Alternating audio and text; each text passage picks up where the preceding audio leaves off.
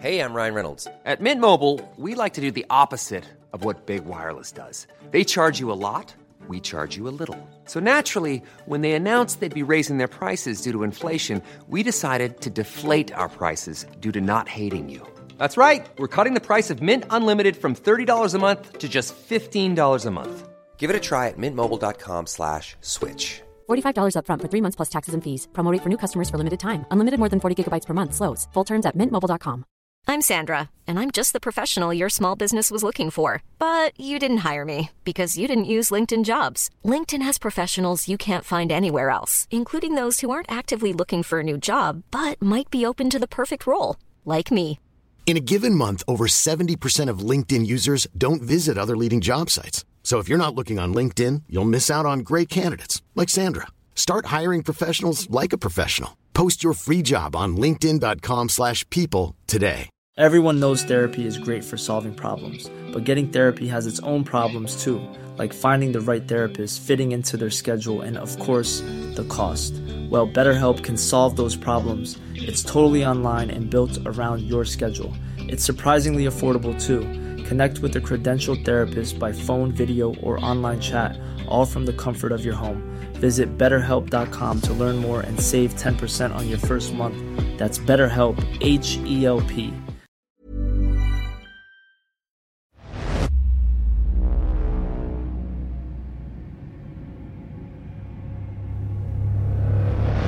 مسافر به سفر خیش ادامه می‌دهد از میان راهها. گرچه جسارت نمی کند مشاهده کند این همه ماجرا. هرگز اسرار این چیزها هویدا نمی شود در مقابل چشمان بسته آدم ها. این بخشی بود از شعر وادی رویاهای ادگار آلم بود که مثل بقیه شعراش یه فضای رمزآلود و مرموزم برای خودش داره. اسم این شعر به عنوان اسم مستعاری برای یه منطقه هم انتخاب شده. مکانی رازآلود که تو اساطیر و داستانهای امروزی ما برای خودش جای خاصی باز کرده. شهرت این منطقه در حد شهرت کاخ سفیده. این منطقه اونقدر توجه رو به سمت خودش جلب کرده که تونسته موضوع بسیاری از کتاب ها، فیلم گزارش خبری، بازی کامپیوتری و تعدادی بیشماری توری توته باشه. معروفیت این منطقه به حدیه که شهرهای اطرافش به خاطر تعداد زیاد توریستایی که اومدن اونجا تونسته یه اقتصاد جدید رو برای خودش ایجاد بکنه. این مکان منطقه 51 نام داره. نزدیک به 4800 مایل مربع یا یه چیزی هولوهوش 12432 کیلومتر مربع منطقه هوایی محدود شده و چندین ساختمان آشکار و انبوهی از شایعات. این چیزی که ما می‌تونیم برای توصیف منطقه 51 استفاده بکنیم. جایی که برای بعضیا منطقه که یه پایگاه فوق سری نظامی توش واقع شده و داره پیشرفته ترین برنامه های تسلیحاتی نظامی رو توش می‌سازه و, و از دید دنیا پنهون می‌کنه. برای بقیه این منطقه بستریه برای پرورش توریای توته مثل یه زمین زرایی بزرگ میمونه. جایی که توش قرار ما در مورد موجودات فرازمینی بدونیم جایی که حتی ممکنه سفرهای زیرزمینی چیزی که این روزها تسلا داره به سمتش میره رو شاهد هستیم و حتی ساخته شده. حتی حقایقی که ما راجع به منطقه می‌دونیم هم بسیار عجیب و غریبه. دیگه چه برسه به شایعات و تئوریای توطئه‌ای که در موردش وجود داره؟ چیزی که ما می‌دونیم تو قلب و مرکز این منطقه یه سری تکنولوژی پیشرفته وجود داره که داره با سرعت بالایی به پیشرفت خودش ادامه میده. اونقدر زیاد که خیلی سخت باور بکنیم تو منطقه 51 اتفاق ملموزی تو این سال رخ نداده. چیزی که واقعا معلومه اینه که اونجا یه خبرایی هست و دولت حالا به هر دلیلی نمی‌خواد ما از اونجا با خبر بشیم. اتفاقاتی که اونجا میفته تا به امروز هم ناشناخته مونده و روش سرپوش محکمی گذاشته شده. حالا اینکه این اتفاقات چی هستن رو شاید ما هیچ وقت متوجه نشیم. ولی می‌تونیم سعی بکنیم از ماجرا تا حدودی با خبر باشیم. قسمت های شناخته شده از این پازل بزرگ رو ما تو این اپیزود کنار هم می‌ذاریم و تا حدودی سعی می‌کنیم یه فضای روشن رو برای خودمون ترسیم بکنیم. پس شما در این قسمت رادیو عجایب قرار داستان منطقه 51 رو بشنوید.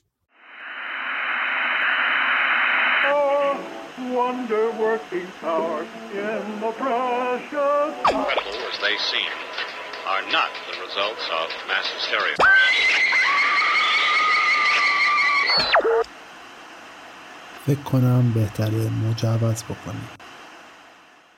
چون الان روی ایستگاه اشتباهی هستید.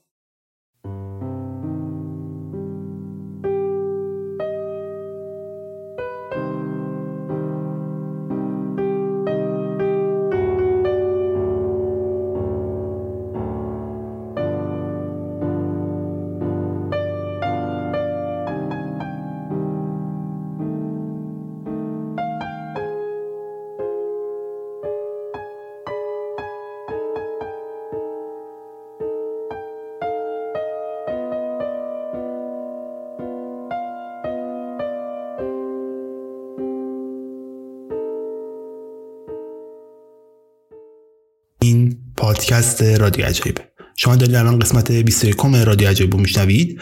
اگر تا امروز رادیو عجیب رو شنیدید پس می‌دونید من در هر قسمت براتون یک داستان یا یک اتفاق عجیب رو روایت می‌کنم. اگر هم تا امروز پادکست رادیو عجیب رو نشنیدید پس دست به جنبونید و برید من رو در اپ های پادکست مثل گوگل پادکست اپل پادکست کست باکس یا هر اپی که داره از طریق feed پادکست منو می‌خونه پیدا بکنید و بشنوید. فقط کافیه رو دکمه subscribe کلیک بکنید و از اون روز به بعد هر اپیزود جدیدی که منتشر بشه یا هر live cast ی رو که من راه بندازم رو می‌تونید گوش بدید.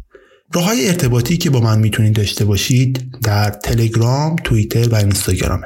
تو همه اونجا هم با آدرس رادیو عجیب قرار گرفتم. فقط کافیه آدرس رادیو عجیب رو search بکنید و من رو follow بکنید.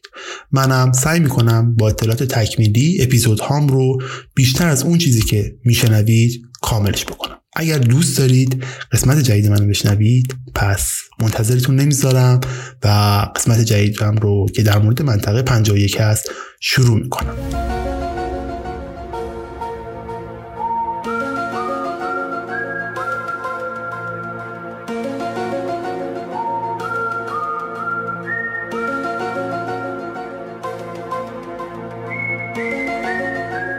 امروز من می‌خوام براتون در مورد منطقه 51 صحبت بکنم. یه جایی که از دهه 50 میلادی تا امروز کلی شایع در موردش گفته شده. جایی که مردم آمریکا تبدیلش کردن به یه افسانه جایی که کلی تئوری توته و کلی چیز مشکوک وجود داره. تا الان به این فکر کردیم واقعا تو منطقه 51 چه خبره؟ هم اول کاری بزنید یه چیزی رو روشن بکنیم. منطقه 51 دو اپیزود خواهد داشت. پارت اول من یک نگاهی به تاریخچه دارم یک نگاهی به سندهای رسمی نسخه های رسمی که از منطقه 51 وجود داره نسخه هایی که خود CIA داده نسخه هایی که دولت آمریکا داده. به اونا نگاه می‌کنم.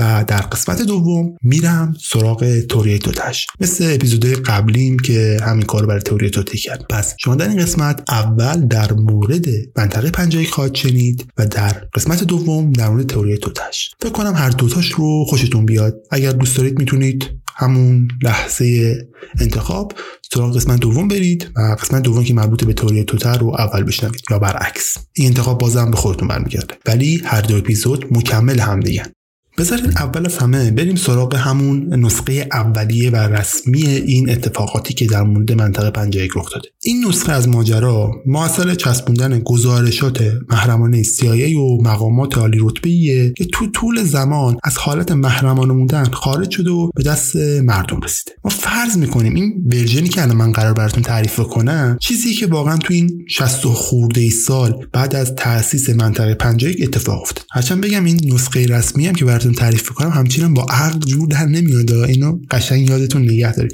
تو نسخه اصلی هم شما بخشای از داستان می‌بینید که بسیار عجیب و غریبه. به حال چه باور بکنیم حالا چه باور نکنیم این version رسمی تمام اتفاقاتیه که تو منطقه 51 رخ داده. حالا بذارید من براتون تعریف کنم تو این version رسمی چه چیزایی رخ داده.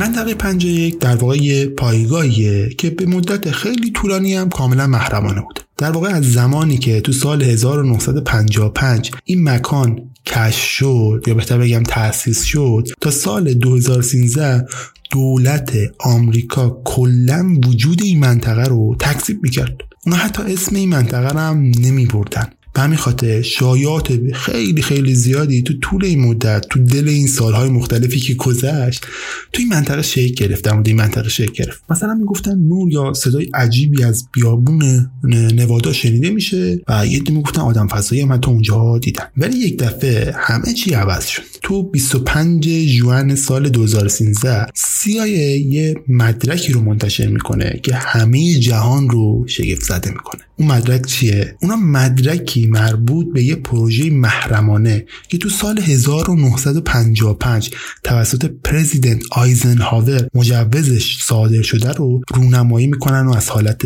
محرمانه خارجش می‌کنن. این اولین باری بود که تو این 58 سال یک سند رسمی از منطقه 51 رونمایی میشه و اسمی از این منطقه توش برده میشه. یه سوال اینجا رخ میده. اصلا چرا ما باید بابت رونمایی همچین سند محرمانی شگفت زده بشیم دنیا شگفت زده بشه؟ اصلا چه چیز مهمی؟ خب یه سندیه که رو شده. واقعیت اینه که تو طول 6 دهه که قبل از اینکه این سند رو بشه کلا CIA وجود این منطقه یعنی منطقه 51 رو کلا انکار می‌کرده. حتی کار به جایی رسیده بود که نقشه ها و عکسایی که از این منطقه گرفته شده بود رو حذف می‌کرد از بایگانی مربوطش. برای اینکه بهتر و حالا واضحتر عمق این ماجرا رو شما بفهمید به یه نگاهی بندازیم به اینکه چطور و اصلا برای چین پایگاه ساخته شد و چرا اصلا کشف شد؟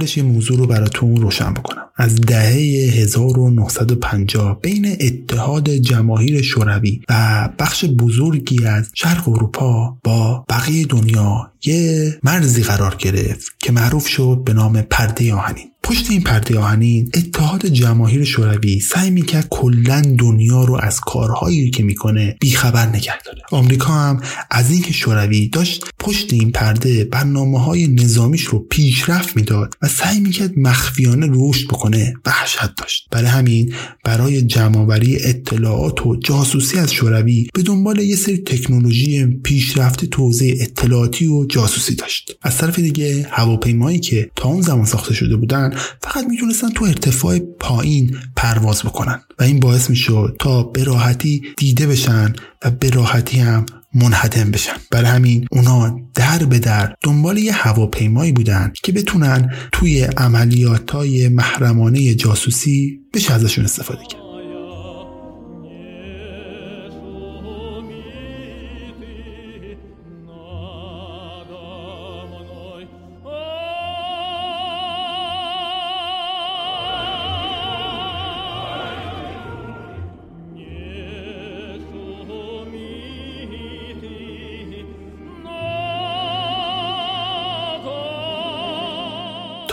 اینکه تو نوامبر سال 1954 رئیس جمهور وقت آمریکا یعنی پرزیدنت آیزنهاور یه پروژه‌ای رو امضا می‌کنه که حاصل همکاری بین CIA نیروی هوایی و یه شرکت شناخته شده تو عرصه دفاعی به نام لاکید به علت اینکه این پروژه قرار بود از محتوای محرمانه سرپوش برداره پس لازم بود خودش هم محرمانه باشه. و این باعث شد که اونا منطقه 51 انتخاب بکنن. جایی تو جنوب غربی نوادا در نزدیکی دریاچه ای به اسم گروملیک. این مکان نه فقط به خاطر اینکه دور افتاده بود مورد توجه قرار گرفت بلکه چون قبلا توی این مکان یه سایت ممنوعه هسته قرار گرفته بود انتخاب شد. از طرف دیگه رئیس پروژه که اسمش کلی جانسون بود از این نگران بود که اگر قرار باشه من این منطقه رو درست بکنم به خاطر دور افتاده بودنش خیلی احتمالش کم داره که یه گروه کارگری زبده بلند بشه و بیاد اینجا کار بکنه. برای همین برای اینکه بتونه بقیه رو گول بزنه اسم منطقه رو گذاشت. مزرعه بهش که هم یه جور بار تنز داشت هم باعث می‌شد که دیگران برای کار کردن تو اونجا ترغیب بشن.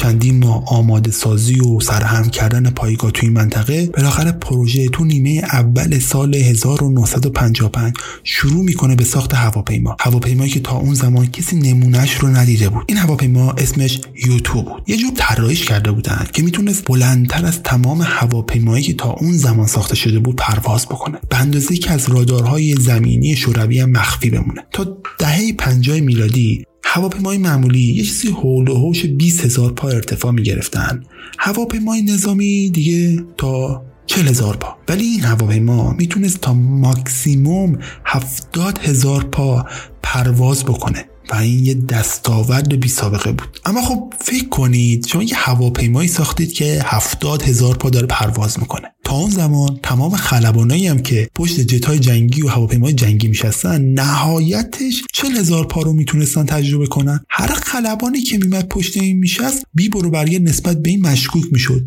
اولین سالی که برایش ایجاد می‌شد چجوری تونستید شما یه چیزی نزدیک به دو برابر به ارتفاع پرواز یه هواپیما اضافه بکنید؟ طبق گفته سازمان سه اینجا دقیقا همون جایی که ارتباط بین اجسام فضایی و منطقه 51 شروع میشه. چرا؟ چون قبلا هم توضیح دادم دیگه. خلبانا تا موقع با همچین هواپیمایی پرواز نکرده بودن. وقتی می اومدن نمونه تستی یوتو رو امتحان می‌کردن سه تا احتمال به ذهنشون می‌رسید. یک یه سری موجود فضایی اومدن روی زمین و این تکنولوژی در اختیار ما گذاشتن. دو خود هواپیما سفینه فضایی سه ما سفینه فضایی پیدا کردیم از موجودات فضایی و با مهندسی معکوس تونستیم همچین هواپیمای خاصی رو طراحی بکنیم. خب برای اونا ممکن و قابل هضم نبود که ما بتونیم همچین پیشرفتی رو یه دفعه داشته باشیم. از طرف دیگه به خاطر تستایی که داشت یوتو انجام می‌داد تو محدوده.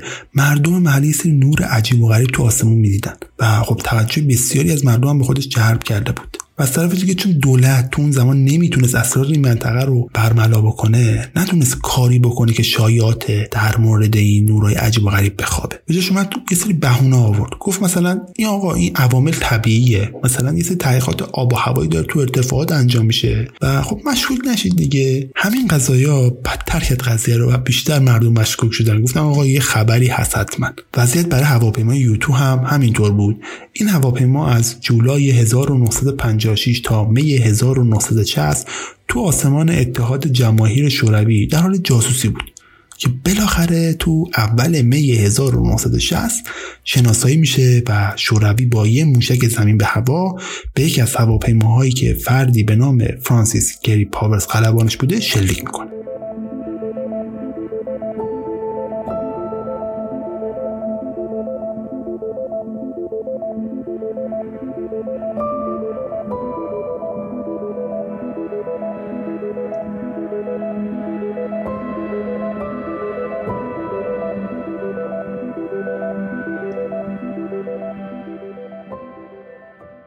دیگه صد درصد قابل حدس دیگه. ایالات متحده کلا انکار می‌کنن قضیه. میگه آقا هواپیمایی که شما زدی هواپیما جاسوسی نبود. این حرفا چیه؟ هواپیمایی که زدی هواپیمای هواشناسی بوده. و حرفتون اصلا درست نیست.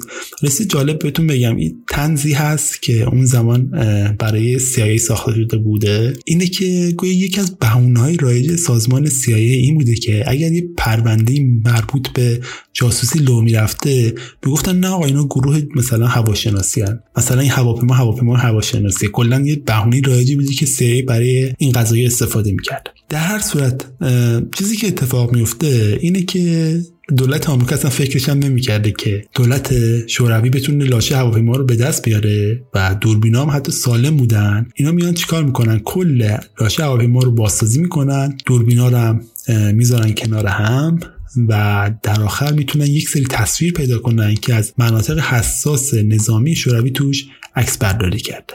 خب شوروی میاد اینا رو به عنوان مدرک جاسوسی آمریکا رونمایی می‌کنه و خب قابل حدس دیگه کاملا بین شوروی و آمریکا یه درگیری و یه نزاع جدیدی شکل می‌گیره. من چیز جالب بهتون بگم. اون خلبانی که به هواپیما شلیک شده بود یعنی پاورز توی شوروی دستگیر میشه و به کار اجباری تو شوروی محکوم میشه. ولی بعدا سر معامله با یه جاسوس روس دیگه معامله میشه و برمیگرده آمریکا. خیلیاتون صد درصد فیلم پل جاسوسی رو دیدین که با بازی تام هنگس ساخته شده و فکر کنم فیلم بود که تام هنگس هم سرش جایزه اسکار گرفت. داستان معاوضه شدن پاورز با این جاسوس روسی.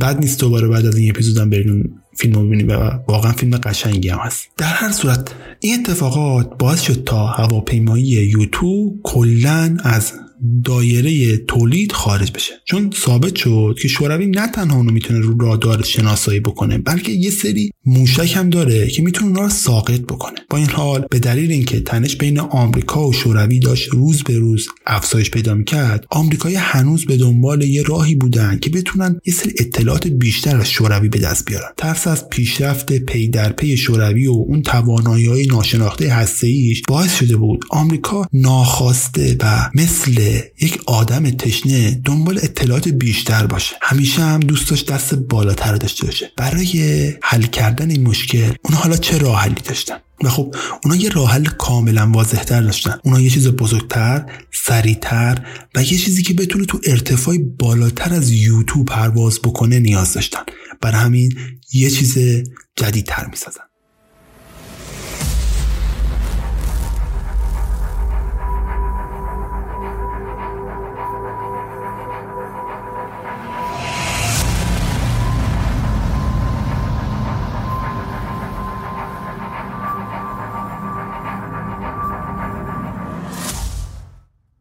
این شد که ای دوازده به وجود اومد. یه هواپیمای بزرگ که قدرت پرواز تو ارتفاع 80 هزار پایی رو داشت و سرعتش به سه ماخ یعنی سه برابر سرعت صوت می‌رسید. تست این هواپیما از آپریل سال 1962 بر پراز پایگاه دریاچه گروم شروع میشه. A12 به خاطر بدن دایره شکلش معروف بود. این شکل ظاهریش و اون سرعت خارق‌العاده‌اش رو بذارید کنار هم. همه اینا باعث شده بود که شایعات راجع به منطقه 51 و ارتباطش با موجودات فرازمینی هم بیشتر بشه. حتی اگر قبول بکنیم که A12 ساخته دست انسانه باز چنین جهش تکنولوژی تو مدت کوتاهی خیلی عجیبه. شما فرض کنید شما یوتوی رو ساختین که سرعت معمولی داره و می‌تونه هفتاد هزار پا هم پرواز بکنه. ولی چند سال بعد چون یه هواپیمای خارق‌العاده مثل A12 رو می‌سازین که هشتاد هزار پا پرواز می‌کنه سه ماه سرعتشه و شکل و شمایلش هم به طور کامل با قبلی فرق می‌کنه. اصلا همچین چیزی ممکنه؟ از یه طرف دیگه این موضوع عجیبه. با توجه به اینکه تو اون زمان آمریکا و شوروی تو جنگ سرد بودن و هر لحظه داشتن مثل دوتا بچه به همدیگه اسباب بازی جدیدشون رو نشون می‌دادن تا قدرت های خودشون رو تو حوزه‌های مختلفی مثل تکنولوژی فضایی و هسته‌ای و تسلیحاتی رونمایی بکنن مخفی کردن همچین دستاورد خفنی خیلی مشکوکه. چون هر کدوم می‌خواستن به دنیا نشون بدن که آقا ما از اون یکی خفنتری ولی هیچ بار آمریکا خبری از ساختن همچین هواپیمای خفنی رو منتشر نمی‌کنه. در هر صورت A12 مأموریت زیادی رو بین سالهای 1964 تا سال 1968 انجام میده. ولی خیلی زود یه ورژن جدیدتر و خفنتر از قبلی میاد جاشو می‌گیره. در واقع شهرت A12 در اصل به همین علته که نسخه اولیه یه جور هواپیمای خاصه به نام SR-71 Blackbird هواپیمایی که تو همون منطقه 51 تست شده. شهرت SR-71 بیشتر به این علته که رکورد سریعترین پرواز بشر در سال 1976 متعلق به این هواپیما. این رکورد تا به امروز هم برای هواپیما حفظ شده. خب الان یه سوال بزرگ برای همه فکر کنم شکل گرفته. چطور ممکنه یه هواپیمایی که تو سال 1976 ساخته شده هنوز سریعترین هواپیمای دنیا باشه؟ چطور ممکنه فاصله ساخته شدن این هواپیما از هواپیمای قبلیش در حد فقط سه سال باشه؟ چطور ممکنه این اتفاق رخ بده و کسی تعجب نکنه؟ چجوری ممکنه با همچین سرعتی انسان رشد بکنه؟ در هر صورت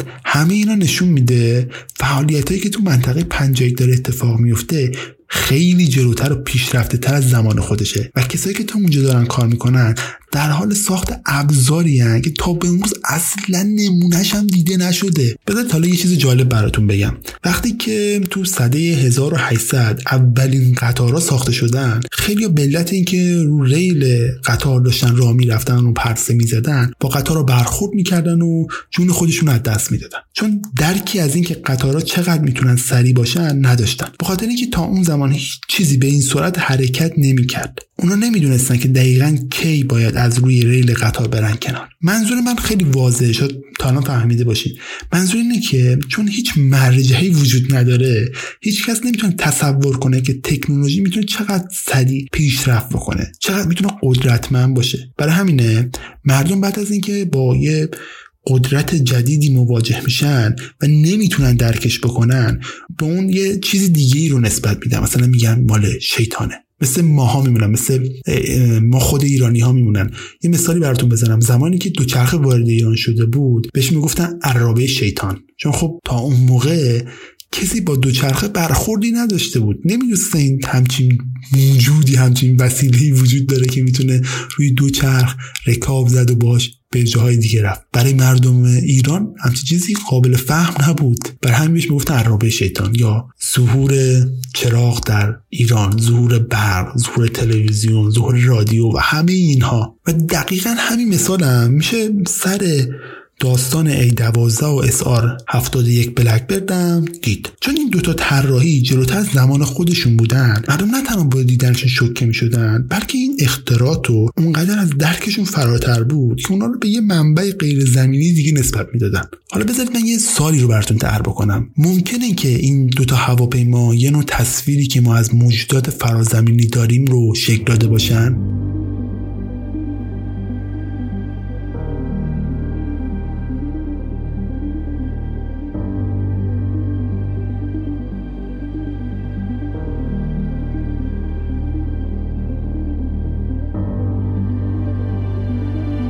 باید بگم که آره کاملا ممکنه. حالا جالبه بدونید که عبارت بشقاب پرنده اولین بار تو سال 1947 از زبان خلبان کنت آرنورد شنیده شده که داشت شی عجیب و غریبی که تو آسمون دیده بود رو توصیف می‌کرد. اون می‌گفت الگوی پروازی این شی یه جورایی شبیه به این بود که یه بشقاب در حال پرش روی آبه و این اسم برای همیشه روی بشقاب پرنده ها قرار گرفت.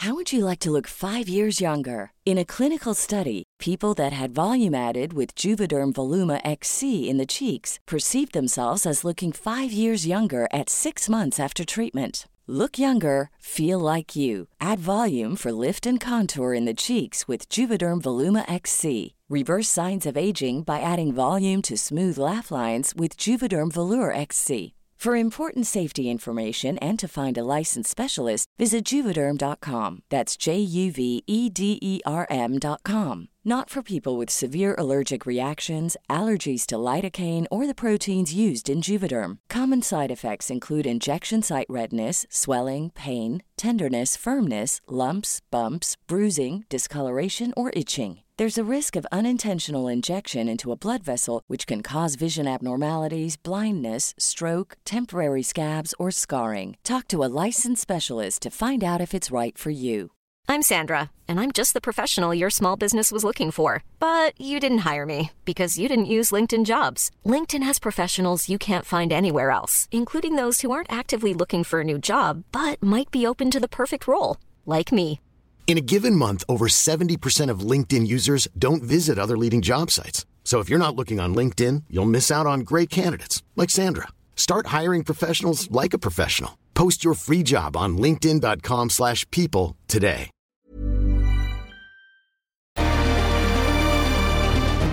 بعد از آرنولد مردم مختلفی هم از سر و سر کشور بشقاب پرنده های دیده بودن و گزارش مختلفی رو به مردم دادن. حالا بیم 15 سال جلوتر.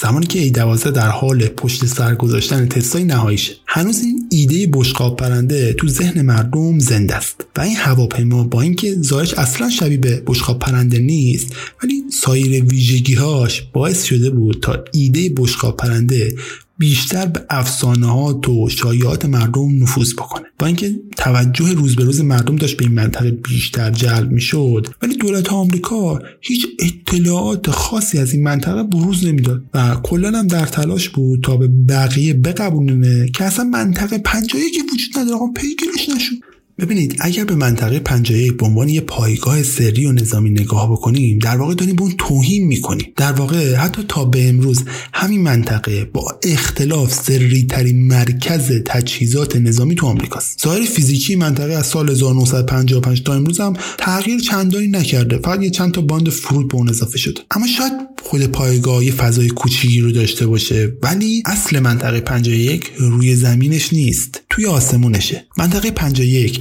میلیون ها کیلومتر مربع فضای هوایی رو برای خودش اشغال کرده و تبدیل کرده به منطقه محدود پروازی و هر کسی حق ورود بهشو نداره. از طرف دیگه دولت آمریکا از سال 1955 تلاش می‌کرد تا جایی که می‌تونه زمینای اطراف این منطقه رو بخره و تو این کارم موفقم بوده. جادهایی که به این منطقه منتهی میشن کاملا متروکن. زمانی که شما به گیت این پایگاه می‌رسید تعداد زیادی چشم و دوربین دارن شما رو نگاه می‌کنن. با اینکه دور تا دور این محبته حفاظت خاصی نیست ولی پر از تابلوی اختاره که هشدار میده که اگر از خط عبور بکنید ما مجازیم به شما شلیک مرگبار بکنیم. حتی دولت آمریکا تپه های اطراف این منطقه رو خریداری کرده تا مبادا کسی از نقطه های مرتفع این تپه ها بتونه به پایگاه دسترسی پیدا بکنه و از اون عکس بگیره. دولت تا جای پیش رفت که این منطقه و جاده های منتهی به این منطقه رو به طور کامل از روی تمام نقشه های آمریکا پاک کرد. این کار تا زمانی که عکس های ماهواره جایگزین روش های قدیمی نقشه برداری بشن ادامه داشت. ولی بعد از روی کار اومدن ماهواره ها مخفی کردن این ساختمون ها این پایگاه ها و قسمت های جنوبی بیابون نوادا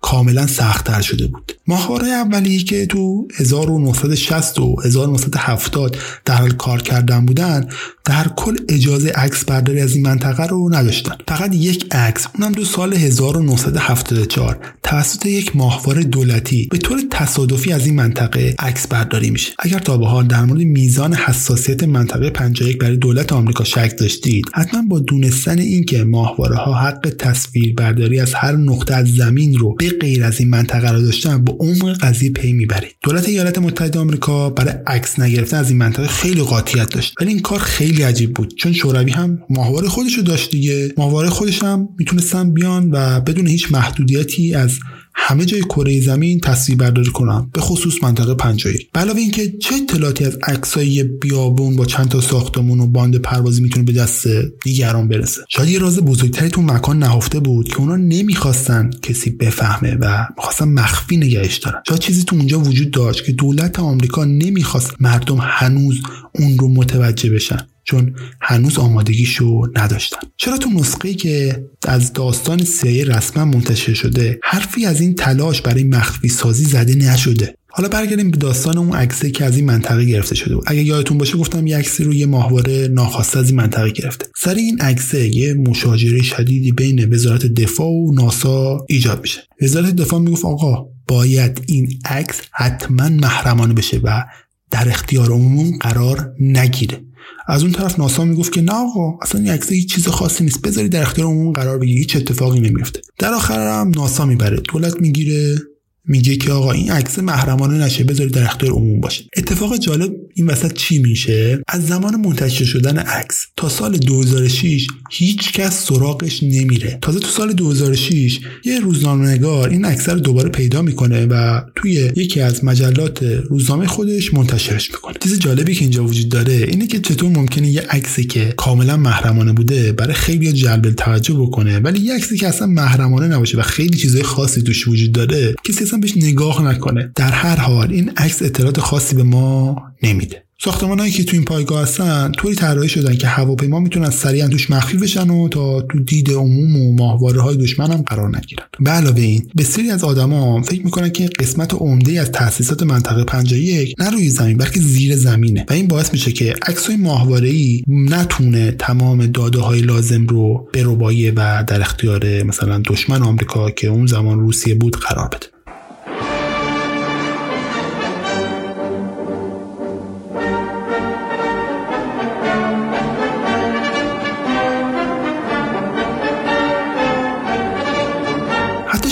کار کردن تو منطقه 51 هم کاملا محرمانه بود. پیمانکاری که اونجا کار می‌کردن آدم غیر نظامی بودن. برای اینکه برسن به این منطقه لازم بود که از فرودگاه مکارن لاس وگاس پرواز بکنن و خودشون رو برسونن اونجا. ولی به محض اینکه مقصد می‌رسیدن متوجه می‌شدن این دل قافل کو مزرعه بهش اینجا یه بیابون بیابالف وسط نواداست. سرشون کلاه گذاشتن. در هر صورت اونا حتی شرایط کار کردنشون هم شرایط خاصی بود. چرا؟ چون اونا تو یه جاهایی کار می‌کردن که ساختموناشون حتی پنجره هم نداشت. برای همین کارگرها هیچ درکی از اینکه دارن روی چی کار می‌کنن نداشتن. حتی برای قسمت های مختلف یه پروژه فکر کنید. برای طراحی یه پیچ یا یک عدد مدار از چندین گروه مختلف استفاده می‌شد تو اینجا.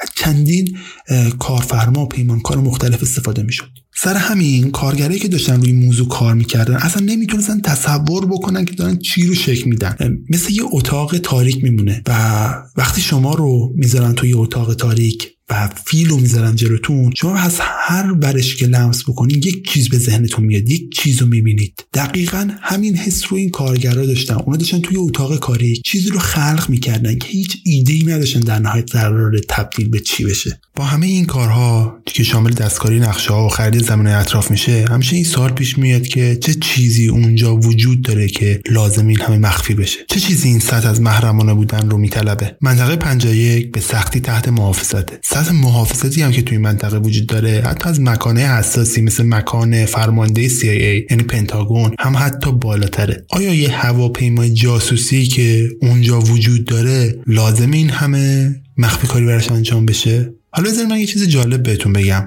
من گفتم کارگرها و پیمانکارای زیادی میمدن منطقه پنجایی و کار می‌کردن. ولی واقعیت امرش بیشتر کاری که اینها می‌کردن در بخش های ساختمانی و بخش های مربوط به تاسیسات اون محدود است. هیچ کاری روی تنظیمات طراحی و ساخت هواپیمای جاسوسی توسط اونها انجام نمی‌شد. چرا؟ چون خود هواپیماهای جاسوسی توی کارخونه اصلی لاکیت توی کالیفرنیا ساخته می‌شد و بعد فقط برای تست شدن به منطقه 51 منتقل می‌شد. فکر کنم الان همتون دارین فکر می‌کنید که خب اگر اینجوری داستان چرا پس از همون مرحله ساخت هواپیما همه چی مخفی نشده بود و همه چی نرفته بود در حالت محرمانه بودن؟ چرا فقط منطقه 51 محرمانه شده؟ همه سوالات و اپاماتی که در مورد این منطقه وجود داره باز میشه که ما به این قضیه پی ببریم. که اتفاقاتی که توی این منطقه افتاده بسیار فراتر از اون چیزی که رسما اعلام شده. چون حتی بعد از اینکه ماهواره ها باعث شدن که هواپیمای جاسوسی از رده خارج بشن بازم دولت آمریکا تا سال 2013 وجود این منطقه رو انکار می‌کرد. ولی چیزی که واضحه اینه که هرچی دولت انکار و پنهانکاری رو راجع به این منطقه و اتفاقاتی که درون این منطقه افتاده بیشتر کرد کنجکاوی و حدس و گمان هم در مورد این منطقه بیشتر شد.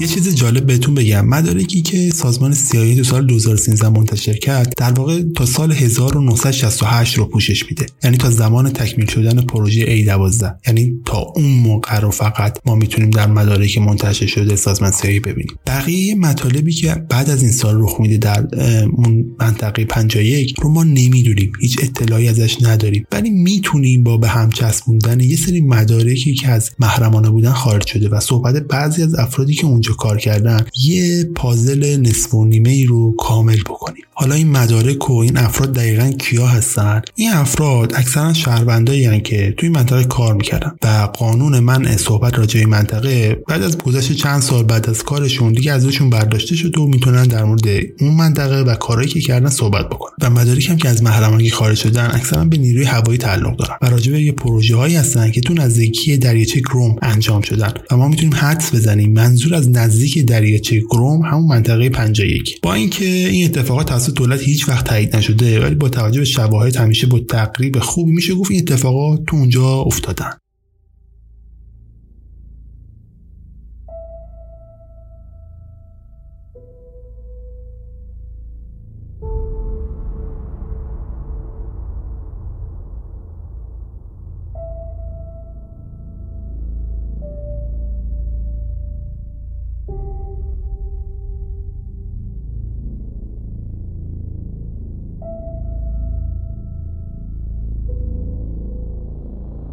قدم بعدی بعد از ساخت هواپیمای جاسوسی ساخت هواپیمای مخفی بودن. لایه خارجی هواپیماها از ماده درست شده بود که امواج رادارها همون جور که بهشون می‌رسید بازتاب می‌شد. این باعث می‌شد تا هواپیما از دید رادارها مخفی بمونن. لاکید یه هواپیمایی می‌سازه به نام هفت بلو. یه طراحی اختصاصی که باعث می‌شد این هواپیما توسط رادارها شناسایی نشه. این اولین هواپیمایی بود که به جای بهینه کردن شرایط پرواز با هدف تماس حداقلی با امواج رادار درست شده بود. هفت بلو برای اولین بار تو دسامبر سال 1977 تو منطقه 51 تست میشه. نتایج این تست اونقدر خوب و موفقیت آمیز بود که نیروی هوایی با فاصله کمی بعد از تست لاکید قراردادی برای ادامه تحقیقات روی هواپیما امضا می‌کنه. نتیجه این قرارداد هواپیمای جدیدی بود که باعث شد همه معادلات جهانی هم عوض بشه. باشه البته مثل این هواپیما هم تا اون زمان ساخته نشده بود. اسم این هواپیما هست F-117 نایت هاکر که اولین پروازش هم تو منطقه 51 تو جون سال 1982 انجام میده. این اولین هواپیمای مخفی جنگنده ای بود که تا اون زمان وجود داشت و باعث به وجود اومدن نسل جدیدی از جتای جنگی شده بود. F-117 سمبل قدرت نمایی نیروی هوایی آمریکاست. بیشتر به خاطر عملکرد تو جنگ خلیج فارس تو سال 1991 هم شناخته میشه. با این حال نیمه تاریکی هم برای این جس جنگی و تاثیرات تکنولوژی به کار رفته تو اون هم وجود داره. این داستانیه که پشت نقاب میهم پرستی آمریکایی‌ها مخفی شده. بعد از تست موفقیت آمیز F117 تو اطراف دریاچه کروم این منطقه تبدیل میشه به جایی برای تست هواپیمای جاسوسی و آزمایش کردن تکنولوژی مختلف روی اونا. تا آمریکا بتونه تو خط مقدم رقابت در تکنولوژی های نظامی پیروز بشه. تو همین موقع ها بود که دو نفر شهروندان معمولی به نام رابرت فراس و والتر کاشا تو همین منطقه مشغول به کار جوشکاری ورقای فلزی بودن. ولی شرایط کاری اونها هم اصلا جالب نبود. به خاطر اینکه پروژه کاملا محرمانه بود و هیچ هم نباید به بیرون درس می‌کرد پایگاه باقی مونده هواپیماها و کلا تمام چیزهایی که مربوط به تست هواپیماها بود رو بعد از آزمایشات میسوزون چیزهای مختلفی مثل زایات فلزی، حلال ها، رنگ ها، سایر مواد سمی که تو گودال های اطراف پایگاه سوزونده می یکی از نگهبانایی که اون مدت تو منطقه پنجه کار می‌کرد می‌گفت که این سوزوندن ها دو بار در هفته انجام شد هر دو بارم 24 ساعت طول می‌کشید. این وضعیت تقریبا کل سال 1980 برقرار بود. و برای سلامتی کسانی که تو اونجا بودن به شدت هم خطرناک بود. مثلا همون دوتا جوشکاری که ازشون اسم بردم. این دوتا جوشکار چند سال بعد به دلیل نامعلومی فوت می‌کنن. رابرت در سال 1989 در سن 57 سالگی و کاشا در 1995 در سن 73 سالگی از دنیا میره. همسر دو نفر و پنج نفر از کارکنان سابق این پایگاه تو سال 1995 با قدر صدماتی که تو حین کار متحمل شده بودن شکایت می‌کنن. این کارکنا می‌گفتن که آقا ما تو سالی که اینجا داشتیم کار می‌کردیم مشکلات تنفسی و سرطانی و مشکلات پوستی گرفتیم و فقط هم به خاطر دودایی بود که تو این منطقه تنفس کردیم و این باعث رنج ما بوده. طبق شکایتی که اینا می‌کنن میگن که آقا ما همیشه تقاضای وسایل ایمنی و ماس می‌کردیم. ولی درخواستشون همیشه به دلیل کمبود منابع مالی و کافی رد می‌شده. این از پایگاهی که داره با بودجه بسیار بالا برای تولید آخرین تکنولوژی آمریکایی کار می‌کنه خیلی بعید. آمریکایی‌ها دارن اینجا صدها میلیون دلار برای ساخت هواپیمایی اختصاص میدن که قرار سر مردمی که تهدیدشون هست بمب بریزه. ولی حاضر نیستن بودجه ای رو برای تامین امنیت کارکنای خودشون تامین بکنن. احتمالا چون همه چی در این منطقه محرمانه بوده اونا فکر می‌کردن می‌تونن با پیروی نکردن از قوانین کارگری و تامین نکردن امنیت کارگران چی رو مخفی نگه دارن حتی وقتی که کارکنان رفتن پیش رؤساشون رو می‌گفتن آقا شما که برای ما نمی‌خری اجازه هم نمیدی که برامون بخرن حداقل بذار خودمون بیاریم. رؤساشون می‌گفتن با خاطر شرایط امنیتی حق ندارید شما وسیله ای رم از بیرون وارد بکنید.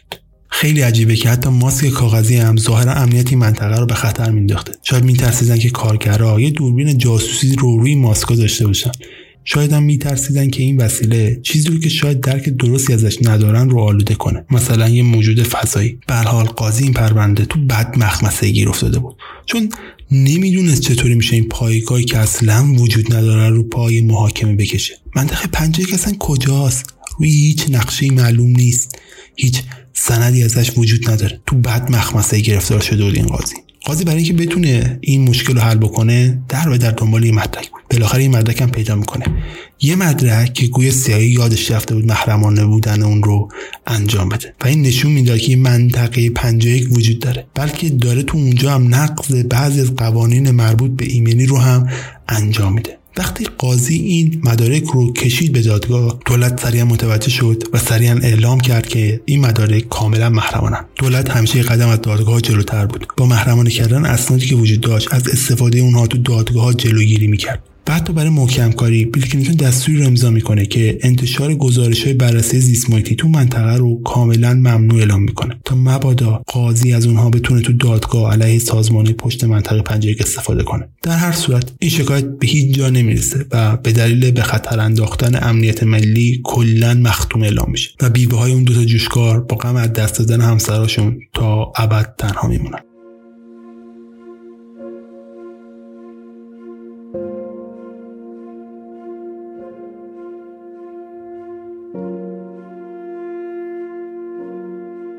ولی چیزی که از این قضیه باقی میمونه یه دستور منع پخش گزارش زیست محیطی پایگاه دریاچه گرومه. این قانون اینطوری نبود که فقط توسط پرزیدنت کلینتون تو سپتامبر 1995 امضا بشه و تموم بشه بلکه باید هر سال دوباره توسط شخص خود رئیس جمهور امضا می‌شد. این یعنی هر رئیس جمهوری که بعد از کلینتون اومده بود باید این دستور رو امضا می‌کرد. نه تنها یک بار بلکه چهار بار در یک دوره ریاست جمهوری خودش. تا به امروز که دولت ترامپ روی سر کاره این قانون هر ساله به صورت یک رسم در کاغذ سفید امضا میشه و هیچ وقت جلوی امضا شدن این قانون گرفته نشده. ممکنه که دولت آمریکا با این کار قصد جلوگیری از شکایت احتمالی آینده به خاطر شرایط بد کاری رو داشته باشه یا می‌خواد جلوی اتفاقات مختلفی مثل تظاهرات علیه این پایگاه رو بگیره. در خیلی بعیده که قدرتی که پشت منطقه پنجایی که از اعتراضات مردم بترسه. مخصوصا بعد از این همه شایع سازی راجع به اتفاقات جاری تو این محل تو این سالها. شاید هم هدفشون از تصویب همچین قانونی اینه که کسی نفهمه از چه موادی برای ساخت همچین هواپیما استفاده شده. ولی این هم خودش یه جورای غیر منطقیه چون اینکه بدونی چه موادی تو ساخت هواپیما استفاده شده خیلی فرق می‌کنه تا اینکه بدونی چه روشی باعث ساخت این هواپیما شده.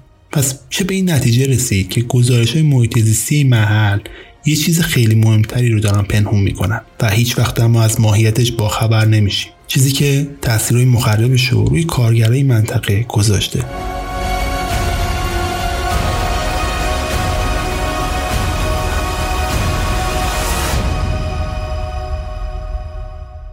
برای سالها منطقه پنجاه یکی از مخفی ترین مکانهای روی کره زمین بود که از همه نقشه ها تصاویر حذف شده بود. و اونقدر بسی بود که کسی نمی‌تونست به مرکزش و اتفاقاتی که داره رو تو اونجا رخ میده دید داشته باشه. ولی کم کم با پیشرفت تکنولوژی و روی کار اومدن ماهواره و همچنین حرف کسایی که اونجا کار می‌کردن رازهای منطقه شروع کردن به بیرون درز کردن. این داستان از سال 1988 شروع میشه. زمانی که شوروی یه عکس ماهواره از این منطقه می‌گیره و مجله ساینس یه کپی از این عکس رو منتشر می‌کنه. با فاصله کوتاهی یه داستانی هم راجع به این محدوده منتشر و چاپ میشه. بازخوردی که این قضیه داشت اصلا برای دولت و منطقه یک جالب نبود.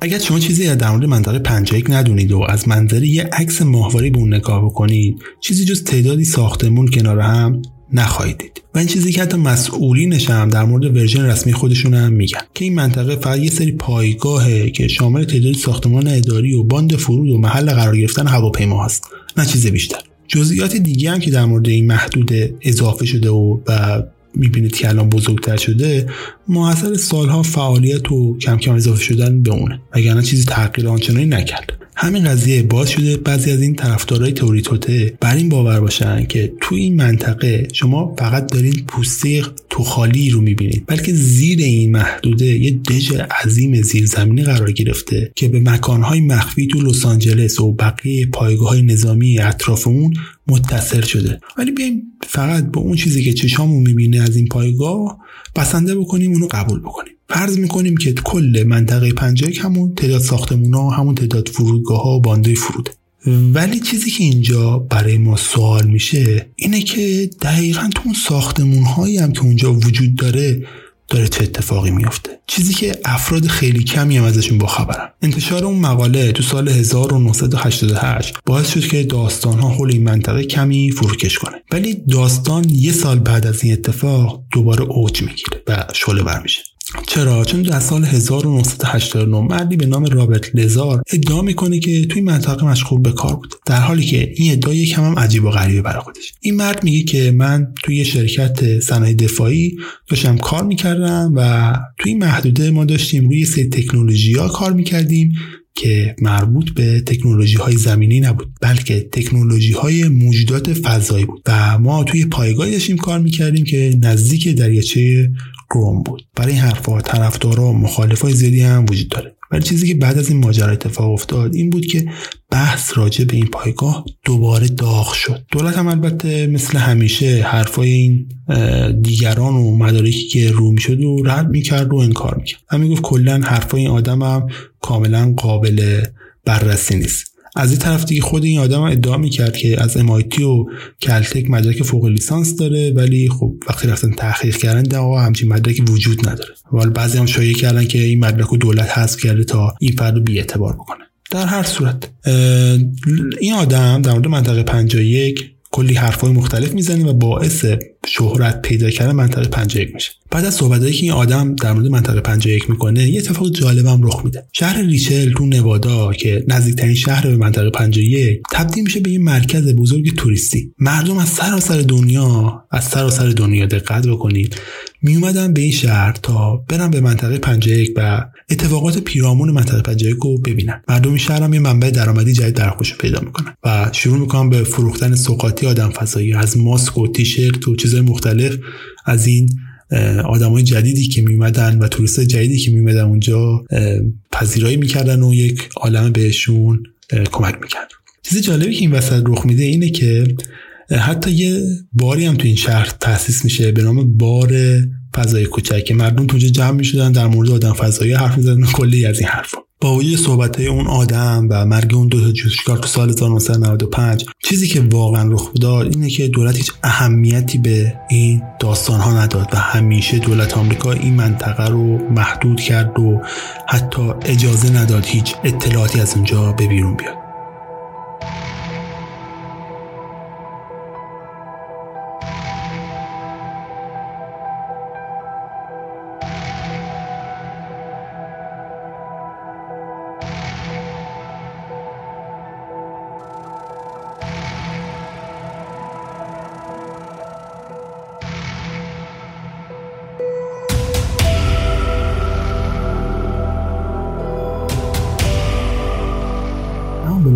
تو سال 2005 دولت آمریکا دیگه نتونست مخفی کاری بکنه. و سازمان CIA مجبور شد بالاخره تو سال 2013 اطلاعاتی مربوط به ساخت این محدوده و ساخت دو تا هواپیمای جاسوسی خودش یعنی یوتو و A12 رو منتشر بکنه. چرا؟ تو سال 2005 یه استاد دانشگاه به نام ریچاردسون اومد گفت که آقا ما یه قانونی داریم به نام قانون آزادی اطلاعات که تو سال 1966 توسط دولت لیندون بی جانسون تصویب شده. این قانون می‌گفت که باید بخشی از دولت فدرال آمریکا بخشی از اطلاعات خودش رو به صورت آزادانه در اختیار همه قرار بده. با کمک همین قانون بود که بالاخره تونستن بخشی از اطلاعات منطقه 51 رو از محرمانه بودن خارج بکنن. چیزی که واضحه بازم اونا نتونستن اسنادی رو پیدا بکنن که در مورد فعالیت فعلی این پایگاه است و اطلاعات هم هنوز محرمانه است چرا که به امنیت ملی آمریکا ممکنه صدمه بزن چیزی که واضحه اینه که دولت هم بعیده به صورت خودجوش این اطلاعات رو بخواد رونمایی کنه و در اختیار دیگران قرار بده. همینه که بیشتر و بیشتر شک و نسبت به منطقه 51 بیشتر می‌کنه. حالا ما فرض بگیریم که تمام فعالیتی هم که در تو اونجا رخ میده شاید بازم مربوط به تکنولوژی های نظامی و هوایی باشه. ولی بازم احتمال خیلی زیادی وجود داره که اتفاقاتی که داره تو اونجا رخ میده بیشتر از این پیشرفت های تکنولوژی نظامی و هوایی باشه. برای همین تئوری توطئه بیشماری در مورد این منطقه شکل گرفته.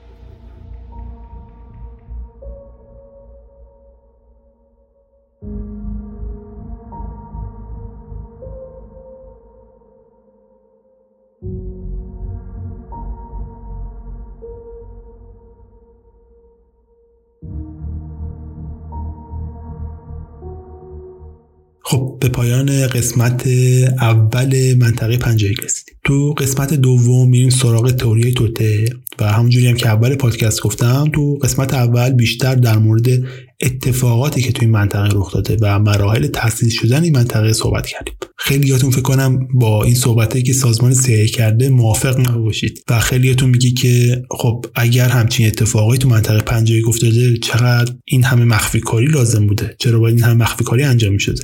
منم مثل شما نمی‌دونم باید بیشتر در موردش صحبت بکنیم.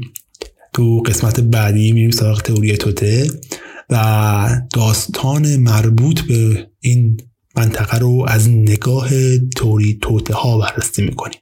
مدارکی هم که توی محدوده توی این قسمت استفاده شد مدارک رسمیه. تمام مدارکی که من نام بردم در موردشون حرف زدم توی آرشیو های رسمی سازمان CIA سازمان امنیت ملی آمریکا و دولت های خود سازمان دولتی آمریکا هم قرار گرفته. اگر نیازی بود مدرک ها براتون قرار بگیره حتما بهم بگید. براتون می‌ذارم چون تعداد مدارک و تعداد مطالب زیاده من نمی‌تونم در بخش caption براتون قرار بدم. اگه بشه در سرور Discord در بخش source براتون قرار میدم. لینک سرور Discord ما هم در همین توضیح قرار گرفته. می‌تونید در اونجا برید و دسترسی پیدا کنید به اطلاعات تکمیلی که من تو اونجا می‌ذارم و صحبتایی هم که در مورد همین اتفاقات هم توش انجام میدم. دمتون گرم که تا الان گوش دادید. همونجوری هم که می‌دونید که من قسمت آخر ادیت نمی‌کنم. امیدوارم لذت برده باشید.